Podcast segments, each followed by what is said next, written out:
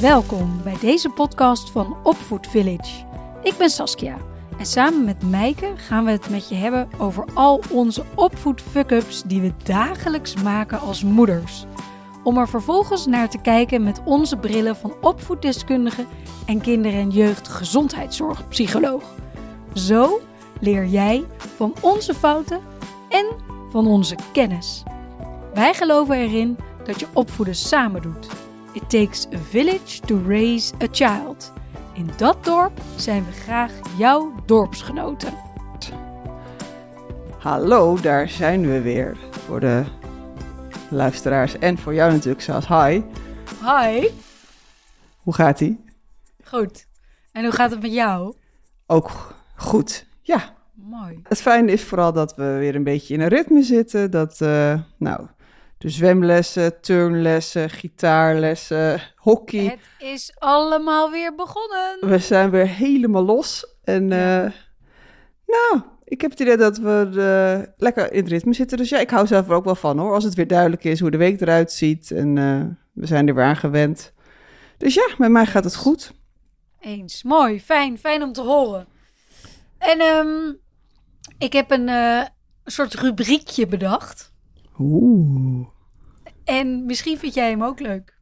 Vertel. Een rubriek voor in deze podcast. Om eens even te delen met elkaar wat er goed ging. Ja. En daar zit natuurlijk een gedachte achter.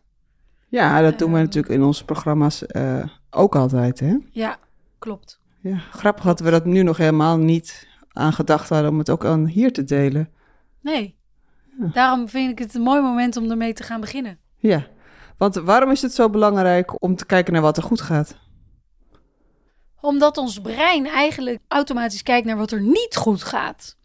Ja. En daar wil je een tegengeluid aan geven. Ja. Door heel bewust te kijken naar wat er wel goed gaat. En dat kan natuurlijk qua opvoeding zo zijn. En daarmee zie je ook veel sneller de dingen die er nog meer goed gaan. Ja, dus als het ware zet je een roze bril op. En dat wil dan niet zeggen dat je de rest maar moet negeren of er niks mee moet. Maar het is af en toe gewoon fijn om bewust te kijken, wat gaat er goed? Wat doe ik goed? Wat loopt er lekker in mijn gezin? En ook te bedenken, oké, hoe kan ik daar dan dus meer van creëren? Want als het er al is, hoef je het alleen maar te herhalen. Copy-paste. Zeker. En hoef je niet elke keer het wiel opnieuw uit te vinden. Mm, hey, en wil jij hem dan, eigenlijk hadden we hier een leuk muziekje voor moeten hebben voor deze rubriek. Een soort jingle voor deze rubriek. Ja? Nou, misschien volgende week. Hey, wil jij hem dan aftrappen? Wat was jouw, welk moment had jij deze week waarin het goed ging? Of? Waarin het goed ging, ja. Wat ik een heel erg mooi moment vond, of wat in ieder geval dus heel goed ging. De kinderen gingen naar bed en mijn oudste ging de jongste voorlezen. Ah, groep 3 hè, zit die toch? Ja, nu net groep 4. Oh en ja. Dat was zo'n leuk moment. Dat je ze met z'n tweeën op dat bed en dan een boekje uitgezocht. En dat dan hij haar gaat voorlezen. Nou, ja, ik stond erbij. Ik keek ernaar en ik smolt gewoon helemaal weg. Oh, wat heerlijk. Ja, dat is toch lekker? Ja, ja. En het leuke is dat als je er nu weer over praat, want de luisteraars die kunnen jou natuurlijk niet zien, maar ik wel. En je begint gewoon helemaal een soort van te glimmen van trotsheid. Ja, als je dus dat is leuk. Ja. Op het moment dat je het meemaakt, dan kan je trots zijn. En dan vertel je het misschien later nog een keertje aan je man of aan een vriendin. Maar nu deel je het nog een keer en dan kan je weer dat gevoel terughalen. Dat is ook het mooie van deze rubriek. Zeker. Super, leuk. En jij? En ik. Ik had vanmorgen weer een, mijn groep 4er dan. Die wil soms iets niet. En dat wil hij dan ook heel erg duidelijk niet. En vanmorgen wilde hij niet naar school, want hij wilde niet naar de opvang. En hij ging ook zeker echt niet. En, zei hij, omdat het van jou moet, ga ik jou nu pesten.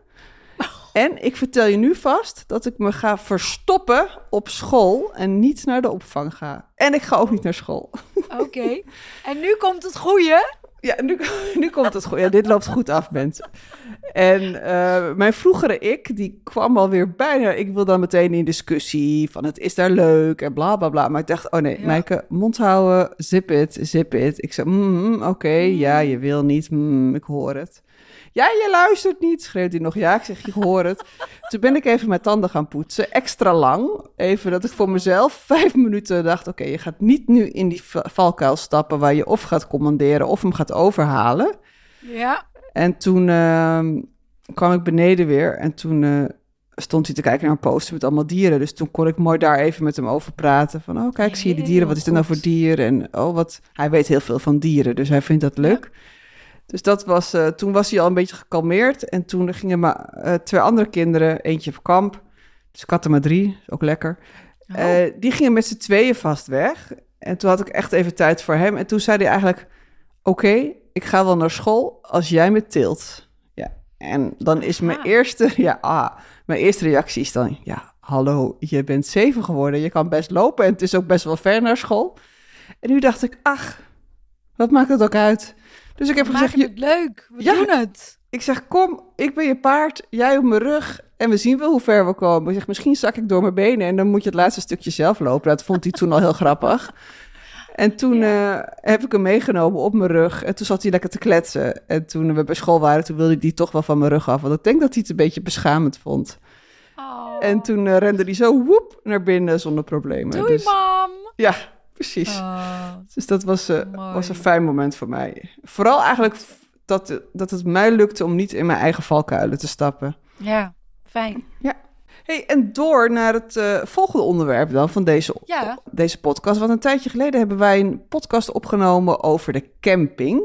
Het campingleven en hoe ons dat beviel en wat er niet beviel. Ja, de na de vakantie podcast. Ja, de na de vakantie podcast. Ja. En toen hadden wij het erover dat we tegenwoordig altijd maar moeten weten waar ons kind is. Ja, dat klopt. En toen raakten we daarover aan de praat... en toen zeiden we dat is een leuke aflevering op zichzelf. Ja, dus precies. Dat brengt ook meteen bij de volgende rubriek in deze podcast... namelijk de fuck-up. Ja. Want wat ik toen deelde, vorige podcast... en dat is dus de fuck-up van deze... is dat een van mijn kinderen er dus tussenuit gepiept was... zonder dat ik wist waar hij was. Ja. En wat ik toen ook deelde was dat ze... op de camping hadden ze armbandjes gemaakt en verkocht. En toen waren ze dus met 4 of 5 andere leeftijdsgenootjes... waren ze naar de molen, de buurtwinkel, gelopen. Hadden ze snoep gekocht en waren ze terug naar de camping gekomen. Terwijl de afspraak met mijn kinderen was dat ze op de camping moesten blijven. Ja. Dus de fuck-up is eigenlijk dat grandioos mislukt was. Omdat ik dus niet wist dat een van mijn kinderen gewoon doodleuk naar de buurtsuper was gelopen. En hoe kwamen we daar nou? Dus de vorige keer zeiden we ook dat het eigenlijk iets heel interessants is. Ja. Dat ik toen ook met jou deelde van... dat ik best een paar dagen op de camping rondliep met de vraag in mijn hoofd van... moet ik nou eigenlijk de hele tijd weten waar ze zijn? Ja. En ik denk dat het een heel mooi onderwerp voor deze podcast is... omdat je ziet een enorm groot verschil tussen de generaties. Ja, want ik weet niet bijvoorbeeld hoe het bij jou was... maar als ik vroeger...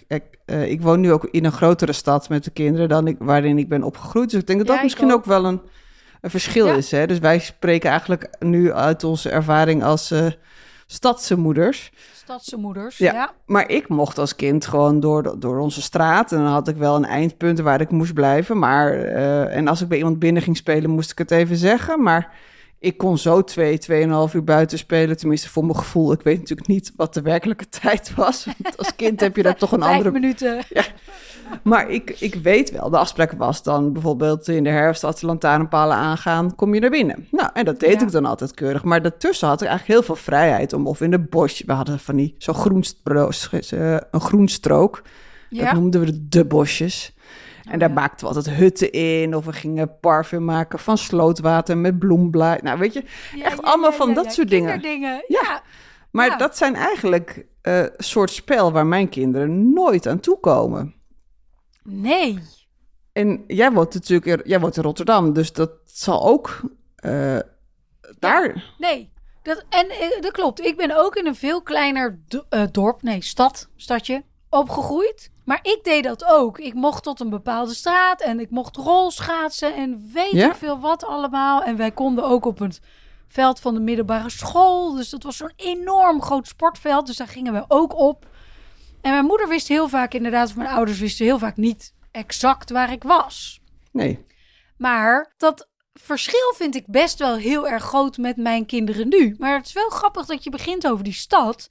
Want ik was laatst bij een hele goede vriendin van mij. En die is van de stad meer in een dorp gaan wonen. Ja.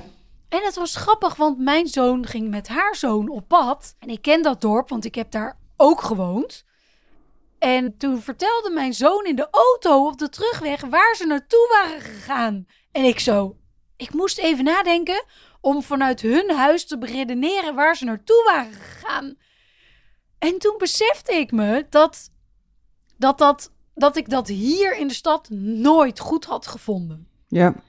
En toen heb ik het daar vervolgens weer met mijn moeder over gehad. Want die woont ook in dat dorp.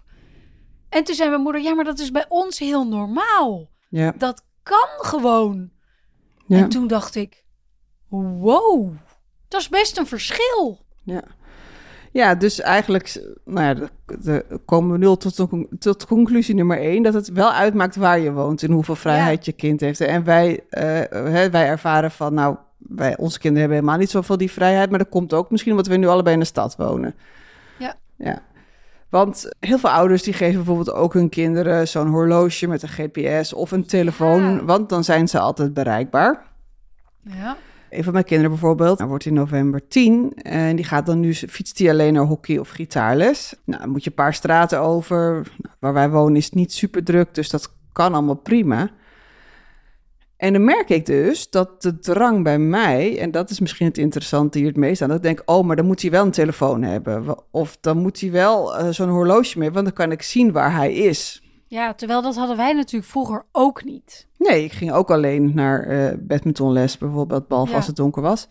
Maar, en ik denk dat wel iets is wat heel erg bij dit tijdsbeeld is. Dat we eigenlijk de hele tijd willen weten waar onze kinderen zijn. En komt het dan omdat het zoveel gevaarlijker is geworden? Of omdat wij als ouders er veel meer bovenop zitten? Vertrouwen wij onze kinderen minder snel? Geven wij de kinderen minder verantwoordelijkheid? Wat is dat? Ja, dat vind ik een hele interessante vraag. Waar ik ook niet 1, 2, 3 dus een antwoord op heb. Maar ik denk dat het dus deels te maken heeft met de tijdsgeest. Want bijvoorbeeld toen onze ouders, om nog maar een generatie verder terug te gaan, ja, die waren natuurlijk gewoon hele dagen soort van onder de radar. Want ja, toen had je ook geen telefoons. Ja. Maar dan wist wel het dorp vaak wat er gebeurde. Ja, en waar ze zaten en wat voor kattenkwaad ze aan het uitvreten waren. Ja, maar dat punt, hè, want ik vind eigenlijk dat we dus met al ons... wij willen alles weten en we kunnen alles weten doordat de apparatuur die er nu beschikbaar is. Vind ik dat je kind daarmee ook een stuk ontneemt. Ja, dat vind ik dus ook. Want toen op de camping ze terugkwamen met een grote glimlach en de snoep. En toen dacht ik, ja... Als ik er dus de hele tijd bovenop had gezeten, hadden ze dit avontuur ook niet meegemaakt. Precies. En ja, dat is toch ook... Het is goed gegaan, tuurlijk. Het is goed gegaan, dus daar was ik ook hartstikke blij om. Maar ze hebben wel een soort van avontuur met elkaar meegemaakt. En dat is toch ook een deel van kind zijn? Precies. Mijn oudste twee kinderen, kwam ik laatst achter, hebben nog nooit belletje trek gespeeld. Nou, dat was toch gewoon een beetje zo standaard wat je eens in de zoveel tijd deed. En dan vooral bij die stomme buurman 20 huizen verderop. Weet je, omdat die altijd zo lekker reageerde. Maar, maar dat soort dingen doen onze kinderen gewoon niet meer. Omdat alles zo gereguleerd is. Dus je gaat met je telefoon dan naar sporten en dan bel je als je aankomt. Als je gaat spelen heb je een speelafspraakje. En dan weet je als ouder, oké, dan zit die andere ouder er bovenop. Ik vind het... Ik zou er eigenlijk voor willen pleiten dat ze, als het maar veilig is, het moet wel fysiek veilig zijn, ja, om kinderen meer ruimte te geven. Ja. En meestal gaat het goed, hè? Gelukkig. En als je een kind een telefoon meegeeft of een horloge met een grote GPS erop, zijn ze ook veel eerder het doelwit van andere jongeren die dat van hen willen afpakken. Ja, dat klinkt een beetje stom, maar je denkt dat je ze veiligheid meegeeft. Maar je geeft ze ook iets mee, wat hier in de stad wel regelmatig gebeurt, dat kinderen worden overvallen, ja, en de telefoon wordt afgenomen of de oortjes worden uit worden onder. Hè? Ja. En dus hoeveel veiliger is het? Ja, hoeveel veiliger is het alleen al voor andere mensen, maar ook hoeveel veiliger is het eigenlijk voor onze eigen kinderen? Want ontnemen we ze daarin dan misschien ook niet een stuk zelfstandigheid of verantwoordelijkheid? Snap je wat ik probeer te zeggen? Ja, want absoluut. Als het kind denkt, oh, maar ik heb toch die trekker en papa of mama of wie dan ook, die houdt wel bij waar ik ben of zo, dat ze ook niet meer zelf, dat ze misschien zelf minder gaan nadenken of zo? Of... Ja, dat denk ik wel. Of in ieder geval zelf minder verantwoordelijk nemen voor hun eigen gedrag. Oh ja, ik hoef toch niet te laten weten waar ik ben, want je kan toch wel zien waar ik ben? Ja, terwijl dat is helemaal niet wat we willen dat ze leren. Nee. Nou, dus eigenlijk, volgens mij zijn we het weer eens met elkaar eens. Ja. Volgens mij, we mogen het niet te vaak eens zijn, hè, met elkaar. Het is jammer dat we dat zo vaak zijn. Maar we moeten een keer een heel controversieel onderwerp hebben, waarin we elkaar gewoon niet kunnen vinden. Dat moeten we hard zoeken. Maar mijn beste vriendje, die luistert standaard naar onze podcast. En die voorziet ons ook altijd van feedback en complimenten. En die had dit dus ook gezegd. Die zei, nou, jullie zijn het veel te vaak met elkaar eens. En toen heb ik volgens mij, en anders zeg ik het nu indirect tegen hem, heb ik tegen hem gezegd, ja, maar ik ga je wel een keer inbellen. Want dan kan jij een beetje voor de controversie zorgen. Ja, gewoon, ja, dat is sowieso helemaal geen gek idee om gewoon af en toe een frisse blik erin te gooien. Want wij zitten natuurlijk zo met z'n tweeën in dit onderwerp de hele tijd. Ja. Dat we gewoon, als mensen bijvoorbeeld een vraag hebben, dat we ze dan gewoon gaan inbellen. Ah, nice. Dan kunnen we er meteen overheen en weer sparren. En dan, nou goed, ideeën voor later. Oké, samenvatting? Anyway, ja. Geef hem maar. Goed. Geef hem maar, oké. Dus samengevat zeggen wij, we zouden eigenlijk als ouders onze kinderen wat meer ruimte moeten geven om kattenkwaad uit te halen. Ja. Om meer zelfverantwoordelijk te zijn voor ons eigen gedrag. En, eentje die we nog niet hebben. Ja, avontuur te beleven. En om te oefenen met het idee dat de wereld een veilige plek is. Dat je niet altijd op je hoede hoeft te zijn, omdat je overvallen kan worden of dat er dingen kunnen gebeuren. Maar feit is natuurlijk in de grote steden waar wij wonen, dat wel kan gebeuren. Dus hoe? Ja. Want je hoeft ze niet naïef op te voeden. Nee, sterker nog, dan weet je zeker dat hun telefoon gejat wordt en dat weet ik veel wat. Ja, dat is... Ja. Dus hoe doe je dat dan? Ja. Ik zeg bijvoorbeeld tegen mijn kinderen wel, als we bijvoorbeeld in de speeltuin of in de supermarkt of dat soort dingen, dan zeg ik, je mag alleen met mij mee. Ja. En ik heb ook wel eens gezegd, al zegt iemand tegen je, ik heb een puppy of Snoep, loop met me mee. Ik zeg, dan kom je direct naar mij gerend. En van mij krijg je het dubbele. Hey Sas, ik voel weer een volgend onderwerp aankomen voor de podcast. Dat is waar. Want help. Ik denk dat dit wel een mooi is om een heel mooi onderwerp is van hoe bereid je je kind voor op het leven, hè? En waarschuw je ze en kan je ze waarschuwen voor gevaar, terwijl je ze tegelijkertijd ook wil leren dat de wereld een veilige plek is. Ja. Voor nu dus de samenvatting van: moet ik altijd weten waar mijn kind is? Is eigenlijk het antwoord nee, mits het veilig is. En laat ze die avonturen beleven. Ja. Oké. Daarmee sluiten we hem af. Yes. Dankjewel voor het luisteren. Dankjewel jij natuurlijk ook, Meike, voor dit leuke gesprek van vandaag. Heb je een vraag aan ons? Mail ons dan op info@opvoedvillage.nl. Vinden we superleuk als je je vragen aan ons stelt. Verder, like, deel, share. Dat is hetzelfde, alleen in het Engels. Deze podcast. Abonneer je. Vinden we heel erg leuk, want hoe meer mensen naar ons luisteren, hoe grotere impact we met z'n allen maken. Dankjewel voor het luisteren en tot de volgende aflevering. Tot de volgende!